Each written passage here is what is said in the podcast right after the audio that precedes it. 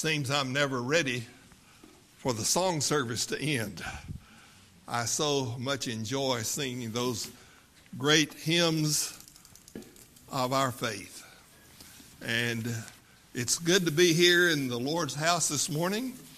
And we trust that God is going to continue to speak to us from his word. Uh, I truly enjoyed Brother Stephen's. I don't know if you were Stephen or Steve. Neither is mine. uh, his lesson this morning, it was worth the price of admission. Uh, it really was. And so uh, if you missed it, Uh, you should figure out some way to go online and listen to it. Um, I hope you've had a good week this week. For you here in the auditorium and those uh, worshiping with us virtually uh, out there online somewhere, uh, trust that God has been good to you today and throughout this week. It's been a blessing. This has been a good day today. Um, this... Uh, uh, this last winter when we had this terrible freeze, a lot of our crepe myrtles bit the dust. And so we had our uh, yard guy to dig them up. And so we planned to replace them, and uh, we had decided to put in Rose of Sharon. And Um, The problem is the our Mister Paloverde uh, is just swamped because of all the rain and everything we've had. So he hadn't gotten around to it. So this week we went to Callaway's and bought a couple of Rose of Sharon plants. And um, with Andrew's help, I got them in the ground. And uh, now you, you're wondering, you know, why, why is he telling us this story? Well, there's always a point to every story. Um, this morning when we first got up, we've got this Google thing that you tell it, uh, Google set the alarm for six thirty in the morning. So here it comes on, the music comes on and so forth, and, and that's good.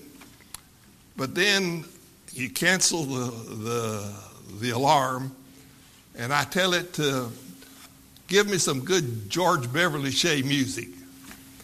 Well, they just they didn't just limit it to George Beverly Shea, but it was some good music. But among the songs that George Beverly Shea sang this morning for us was Jesus, Rose of Sharon. I've only heard two people sing that song. One is George Beverly Shea because he wrote the music to those words that somebody wrote. And then my younger brother Bill.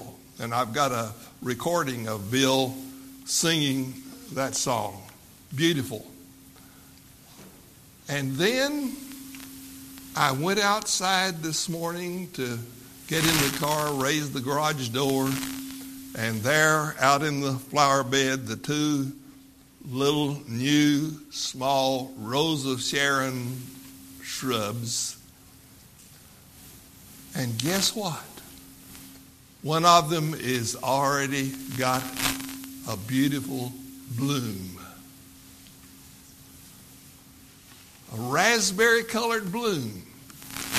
And there's all these little buds on there. And, uh, and I'm looking forward to many more times of going out the door and looking at my Rose of Sharon blooming. But the important thing is that it pictures Jesus Christ, who is our true Rose of Sharon.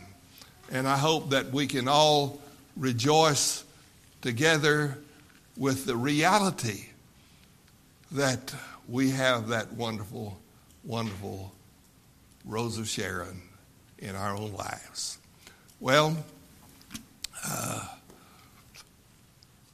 it's good to be back, and we're c- continuing our series on God's salvation package. And today we have arrived at reconciliation.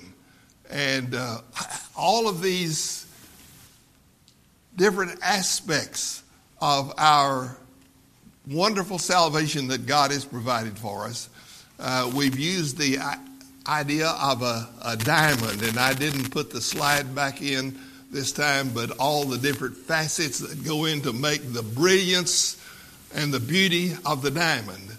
And so we're going to look at another aspect of our salvation today, and that is our reconciliation. Well, y'all excuse me, this these allergies.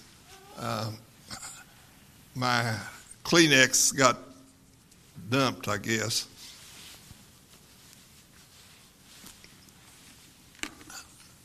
So we're going to read this scripture, Second Corinthians chapter five, verses eighteen through twenty-one. And uh, if you will stand with me, and we will read uh, these scriptures together. And you'll forgive me if I continue to sit. Now all things are of God, who has reconciled us to himself through Jesus Christ, and has given us the ministry of reconciliation. That is, that God was in Christ, reconciling the world to himself, not imputing their trespasses to them, and has committed to us the word of reconciliation. Now then, we are ambassadors for Christ, as though God were pleading through us. We implore you on Christ's behalf, be reconciled to God, for he made him who knew no sin to be sin for us, that we might become the righteousness of God in him. Let's pray. Father, thank you so much for your word, for this wonderful, marvelous truth that through Jesus Christ we are reconciled to you, that we can become your children in perfect harmony and fellowship with you. And so guide us by your Holy Spirit as we study this great and wonderful truth.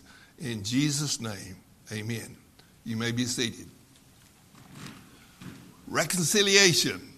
And uh, this drawing, picture, uh, kind of tells us that the heart of reconciliation is the cross of Jesus Christ. And it brings everything together. All the world, all the people of the world, coming to God uh, through the Lord Jesus Christ and his death on the cross. And so the question comes then, what is reconciliation? Well, the, the reason, the need for reconciliation and the problem that we have is that humankind, mankind were alienated from God. Isaiah chapter fifty-nine verse two says, "But your iniquities have separated you from your God, and your sins have hidden his face from you." And so this is the problem that Adam and Eve had there in the garden when they had first sinned against God. Uh, their sin had driven them away from God and caused them to be driven out of the garden. And the same for every single one of us, because we are the descendants of Adam. We have inherited his sin nature, and therefore we are alienated from God. And reconciliation is the restoration of that ruptured relationship that exists between us and God. And if that rupture is not restored, then we will spend eternity separated from God. Now, John Glaypool, in his book, The Preaching Event, uh, tells a story Uh, in, in the book about two twin brothers. And the two twin brothers were, from their birth, they were very close, and uh, and they just enjoyed one another's company and fellowship and so forth. And uh, so as time went on and the uh, two young men uh, grew up together, and their father passed away, and the father had had a store. Uh, and so after he passed away, the two twin brothers uh, just continued to operate their father's store. Um, and they ran the store together in a joyful collaboration. But then one day, a customer came into the store. He made a small purchase. And uh, he paid the purchase with a dollar bill. Well, the brother who handled the purchase put the dollar bill on top of the cash register.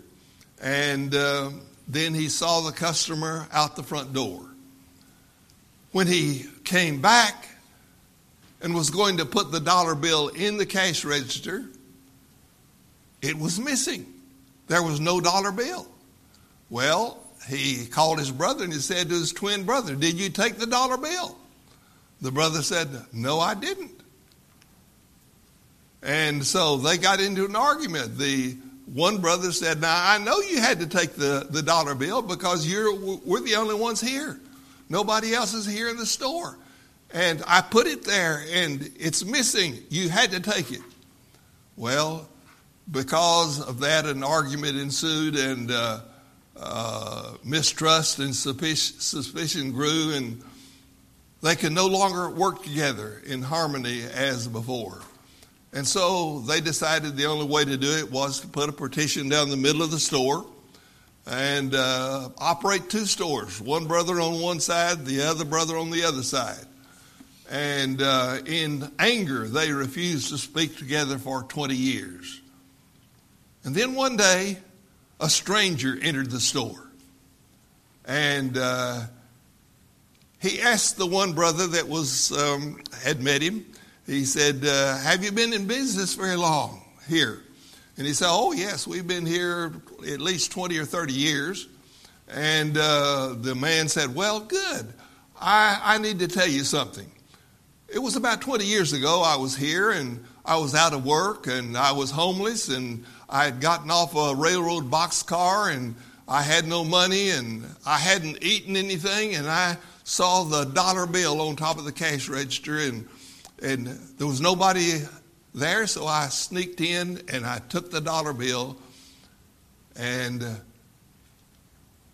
I've come back now because I recently became a Christian. I realized that what I did was wrong, and so I'm here to repay that loan with interest." Well, the brother, the storekeeper that he was talking to, began to weep and cry. And he said, "Would you please come next door and tell that story to my brother?" And so he did. And the two brothers realized that all of those years with their ruptured relationship was all for naught. It could have been avoided. And so they were reconciled. Healing came. Reconciliation came. And that's what Jesus did for us. Reconciliation with God. Again, repeating, reconciliation is the restoration of a ruptured relationship. Our relationship with God was ruptured and broken when man sinned there in the Garden of Eden all those many centuries ago. Reconciliation refers to the change in our relationship between God and man, because we are no longer enemies of God. We are no longer the children of wrath, because that relationship has been restored and our sins have been forgiven. We are no longer the enemies of God. And now through the death of Jesus Christ on the cross, we are once again reconciled to God as God intended from the beginning when he created Adam and Eve and placed them there in the garden, and God could come into the garden and talk to them face to face and enjoy blessed fellowship with them. And so that is what happens in this beautiful doctrine of reconciliation that was made possible through the death of Jesus Christ on the cross. And so the question comes, why do we need to be reconciled? Well, of course, we've already been talking about that, but let's uh, look at Romans chapter five, verses six through eight. This is a beautiful, beautiful, wonderful passage of Scripture. It says, "For when we were without strength, in due time Christ died for the ungodly. For scarcely for a righteous man will one die, yet perhaps for a good man some would even dare to die. But God demonstrates his own love toward us in that while we were still sinners, Christ died for us." Then continuing, "Much more than having now been justified by his blood, we shall be saved from wrath through him.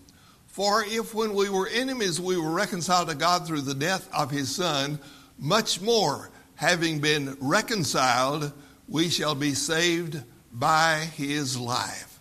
And not only that, but we also rejoice in God through our Lord Jesus Christ, through whom we have received the reconciliation." Amen and amen. What a blessed scripture that is. So why do we need to be reconciled? These scriptures have told us. First of all, it tells us because man is weak. He said in the beginning verse there, man, we were without strength. Um, the result of our deprived, deprived, depraved, I'll get it straight here in a minute, depraved nature by birth. And uh, because of our sins, that is our nature, and we are unable to resist sin or do the works of righteousness that, that are acceptable to God. We are without strength. We are helpless. We are undone. And uh, the world is weak as far as our relationship to God is concerned. But not only that, but man is worthless. Um, it says Christ died for the ungodly, those who are outside of the realm of God's love and fellowship. They are worthless. They are ungodly, as the scripture says. Uh, William Barclay, in his uh, commentary on the book of Romans, uh, tells the story, the incident in the life of T E Lawrence, otherwise known as Lawrence of Arabia. And I won't ask you, but I'm sure many of us have seen that movie more than once. Uh, and um, so in the, that story, Lawrence of Arabia uh, has convinced the Arab army that they need to attack the port city of Aqaba from the rear. In order to do that, they have to travel across the desert. Uh, and uh, everybody said, it can't be done. Lawrence convinced them that it could be done. But as they traveled across the desert, uh, with that hot, humid weather, uh, the, well, probably wasn't very humid, the hot weather, uh, the blowing sand in their faces and so forth, uh, and their food uh, and their water was almost gone, and it seemed hopeless. But in the midst of all of this, um, one of the Arab men who many people would have called, considered worthless. Uh, his name was Jasmine. Uh, he had attached himself to Lawrence and as Lawrence's servant. Um, and Jasmine disappeared. And the question came, where is Jasmine?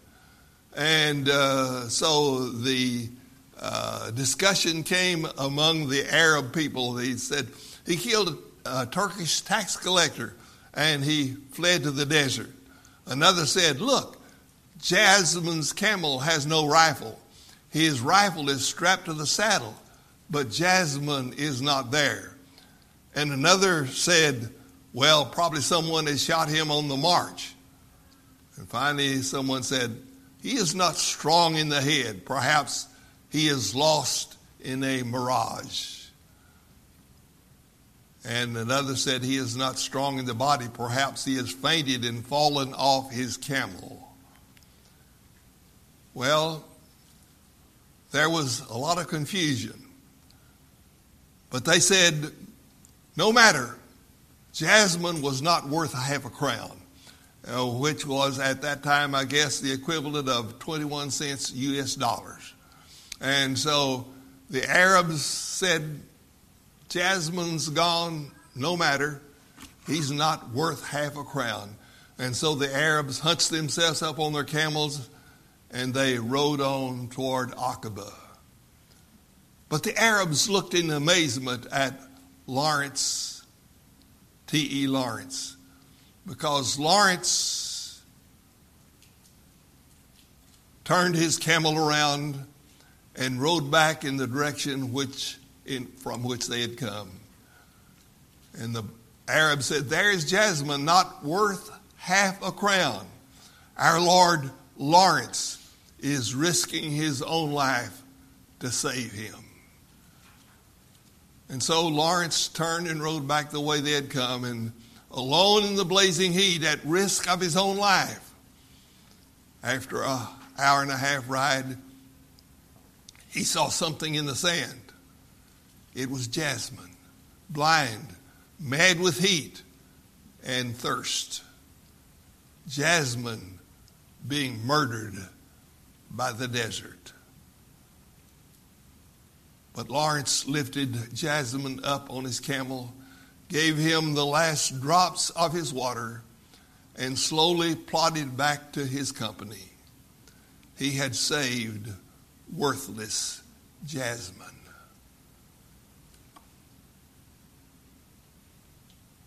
Whether or not that's a true story, I don't know. But it's, uh, William Barclay told about it in his commentary. And it's also pictured beautifully in the movie Lawrence of Arabia. But the true story of restoring a worthless person is the story of the Lord Jesus Christ. It was not for good men that Jesus Christ came to die and to save, but it was for worthless men and ungodly men. Jesus died on the cross to rescue us, to rescue you and me from what we deserved. Jesus endured all the temptations and all of the assaults of Satan during his life, and they were many. And we are given some of those pictured in the Bible. And yet he overcame all of those temptations. And during his earthly ministry, the foxes had holes and the birds of the air had nests, but the Son of Man had nowhere to lay his head. In the Garden of Gethsemane, as he faced drinking the bitter cup of agony and shame and death.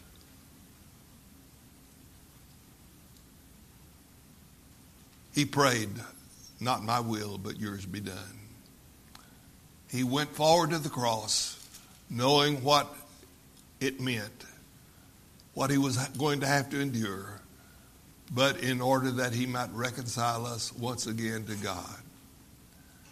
So the question is, continue, why do we need to be reconciled? Well, first of all, man is weak, man is wicked, man is wrong. Verse eight, while we were still sinners, Christ died for us. Sin is missing the mark. And every single one of us have missed the mark. We have not hit the target, which is Jesus Christ, our Lord and Savior, salvation through him. We have missed the mark. Sin is taking the wrong road. Matthew chapter seven, verses thirteen and fourteen pictures that reality beautifully. Enter by the narrow gate, for wide is the gate and broad is the way that leads to destruction, and there are many who go in by it. Because narrow is the gate and difficult is the way which leads to life, and there are few who find it. Now, folks, God, when we're born into this world, he puts on this road of life. And there may come many intersections on the way, but there's always a broad way and a narrow way, and it always involves our making a choice. Which way will we choose? And uh, as that scripture indicates to us, many go in by the broad way. They make the wrong, wrong choice. And so that is the reality. And then why do we need to be reconciled? Because man is under wrath. Verse nine, we shall be saved from wrath through him. And uh, this is a clear declaration of Scripture that to be reconciled means to be saved from wrath through Jesus Christ. And uh, the world has made a big mistake. They've many, so many in the world, so many even in the so-called Christian world, have convinced themselves that God is a God of love and mercy and that he would never send people to hell and uh, never send people uh, into eternity separated from him in a place of suffering and agony. That's a big mistake, because you can ignore the Bible teaching about justice and the judgment of God and the righteousness of God and the holiness of God at your own peril. John three thirty-six is a scripture that makes it so plain and yet so simple.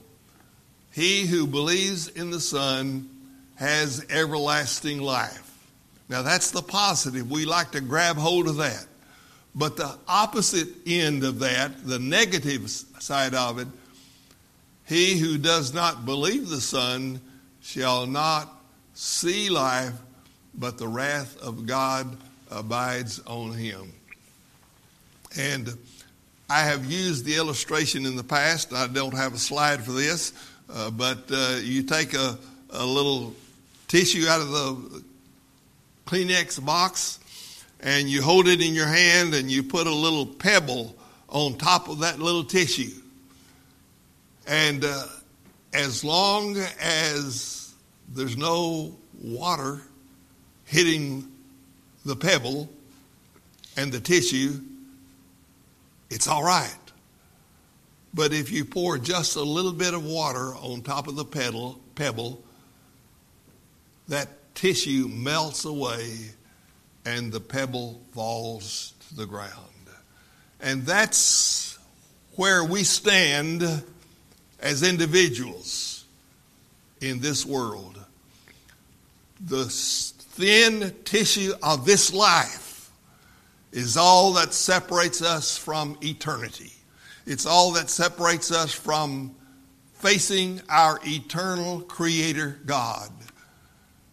And if we face him without preparation, without salvation, without faith in Jesus Christ, we're doomed for eternity. So why do we need to be reconciled? Because man is wicked. Verse ten says, we were enemies. The Bible declares that apart from Christ, we are all enemies of God. Jesus is our best friend. He laid down his life in order to save us, because God loves us. He's our best friend. But until we confess our sins, repent of our sins, and the blood of Jesus has covered our sins and cleansed us from our sins, we're still under the wrath of God. When we reject God's Son as our Savior, we make ourselves a rebel and an enemy of God. The Bible makes this clear, and Paul in Romans chapter five, I think it is, and other scriptures as well, make it clear that all outside of Jesus Christ are at enmity or are enemies of God.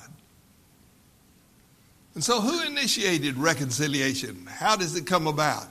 Does it come about because one day I just decided I wanted to turn over a new leaf? I wanted to get religion. I wanted to be, be a good person. I wanted to be, uh, be a good church member and so forth. And I came and was baptized, and I came to the church, and I observed all the sacraments and all the rituals and all the liturgies. And, and so now I'm going to be all right. No, that's not how it works. The Bible makes it clear that it's impossible for man to initiate reconciliation with God. And uh, this reality and this truth is emphatically emphasized by Romans chapter three, verses ten through eighteen. And um, just these are very familiar verses for you. But Paul in the book of Romans, he says, there is none righteous, no, not one. There is none who understands. There is none who seeks after God. They have all turned aside. They have together become unprofitable, unprofitable. There is none who does good, no, not one. Their throat is an open tomb. With their tongues they have practiced deceit. The poison of asps is under their lips. Um, and so uh, these make it clear that we, it's impossible for us to initiate reconciliation. It has to come from another source. And reconciliation, we will find, is God's unilateral act in bringing peace in his relationship with lost humanity. Second Corinthians chapter five, verses eighteen and nineteen. Now all things are of God, who has reconciled us to himself through Jesus Christ. That is, that God was in Christ reconciling the world to himself, not imputing their trespasses to them. And you remember that scripture over in, in First Peter. Jesus stood as a lamb slain before the foundation of the world. So this was something that God planned from eternity.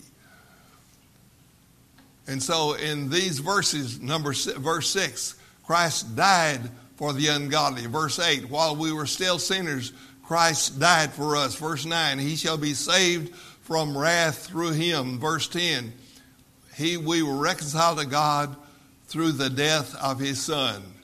And verse ten, we shall be saved by his life.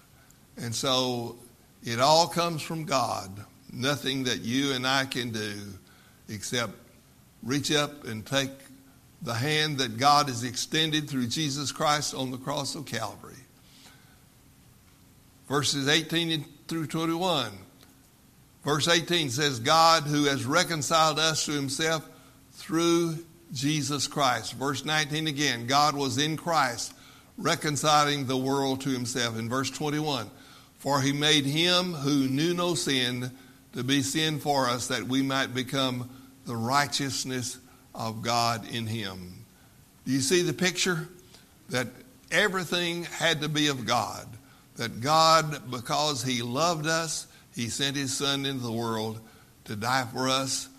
And through his work that he has set forth, Jesus Christ went back to glory, but he sent the Holy Spirit. The church was founded and established and sent forth into the world. And God has that program that we are to share the gospel, which is the power of God unto salvation. And it's all of God. And uh, he continues to do that marvelous work of reconciling the world to himself. Well, this is a picture of Saint Patrick's Cathedral in Dublin. And um, it was the scene of a famous feud back in fourteen ninety-two between the Ormonds and the Kildares.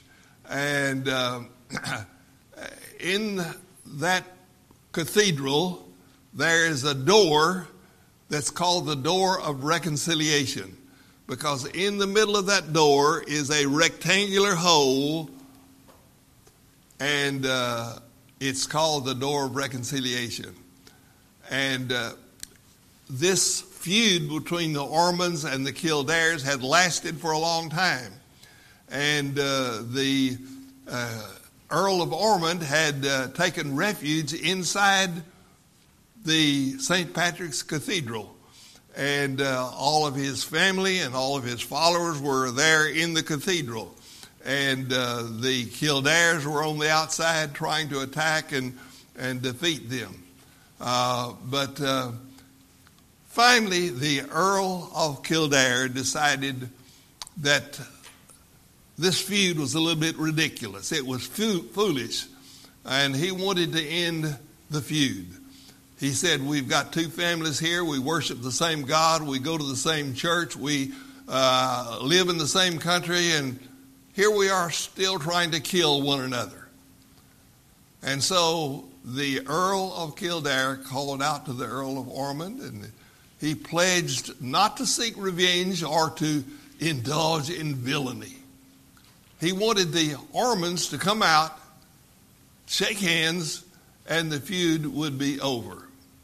Well, you can expect the Earl of Ormond was convinced that it was a trick, that the Earl of Kildare was full of treachery, and so he refused to come out.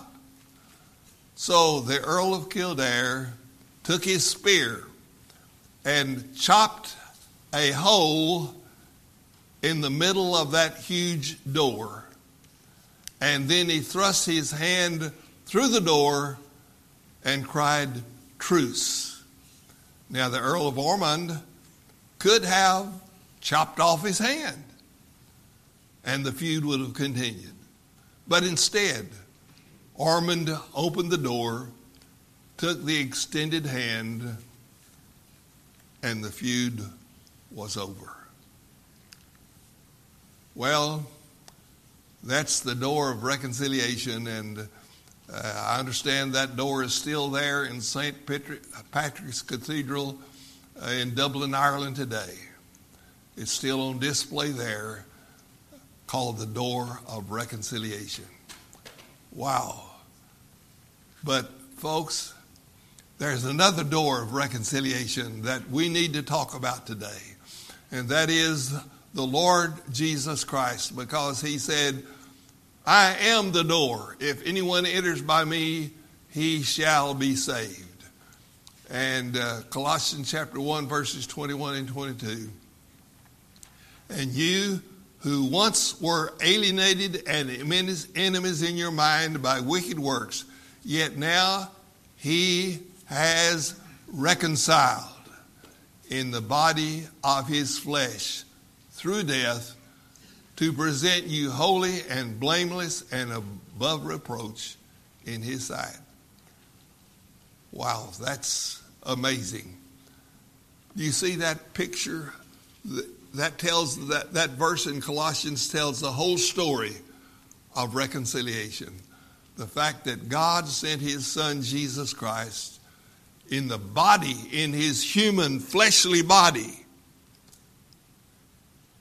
to die on the cross, to bear our sins, to take our place so that we might be reconciled to God. Blessed thought that we have that privilege today. So who needs reconciliation? Romans three twenty-three, all have sinned. Romans five twelve, "Therefore, just as through one man sin entered the world, and death spread to all men, because all sinned." All. Doesn't leave anybody out. All of Adam's posterity have sinned. a ruptured relationship with our Heavenly Father. But he loves us. And he sent Jesus to die for us on the cross, that through his death, that ruptured relationship might be once again restored. Amen. Brother Steve's going to come and lead us in our hymn, hymn of invitation. What number were we singing, brother? It's not in the book. It's not in the book. Okay. Okay. We'll all sing it off the screen. We had a lady over in Taiwan came to teach our Chinese kindergarten, uh, Joyce Gibson. She was an elderly lady, and uh, she was a member of a church down at Deer Park, First Baptist Church, Deer Park. And she talked about singing off the wall. Well, we're going to sing off the wall today.